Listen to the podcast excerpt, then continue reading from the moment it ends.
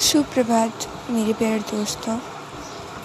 सुबह होते ही हमारा सबसे पहला ख्याल ये होना चाहिए कि इस नई सुबह के लिए धन्यवाद।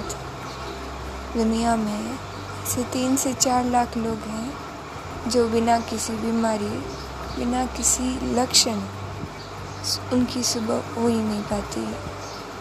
तो thank you for new good morning और सेकंड थॉट ये होना चाहिए कि हमारे पास बिस्तर है, हमारे पास वो सारी चीज़ें हैं, जिनसे हम अपने दिन की एक अच्छी शुरुआत कर सकते हैं। बहुत सारे लोग होते हैं, उनके पास कुछ भी नहीं होता है। वो फुटपाथ पर ही जगते हैं, फुटपाथ पर ही सोते हैं। हमारे पास माता पिता हैं भाई बहन हैं एक सुंदर सा परिवार है।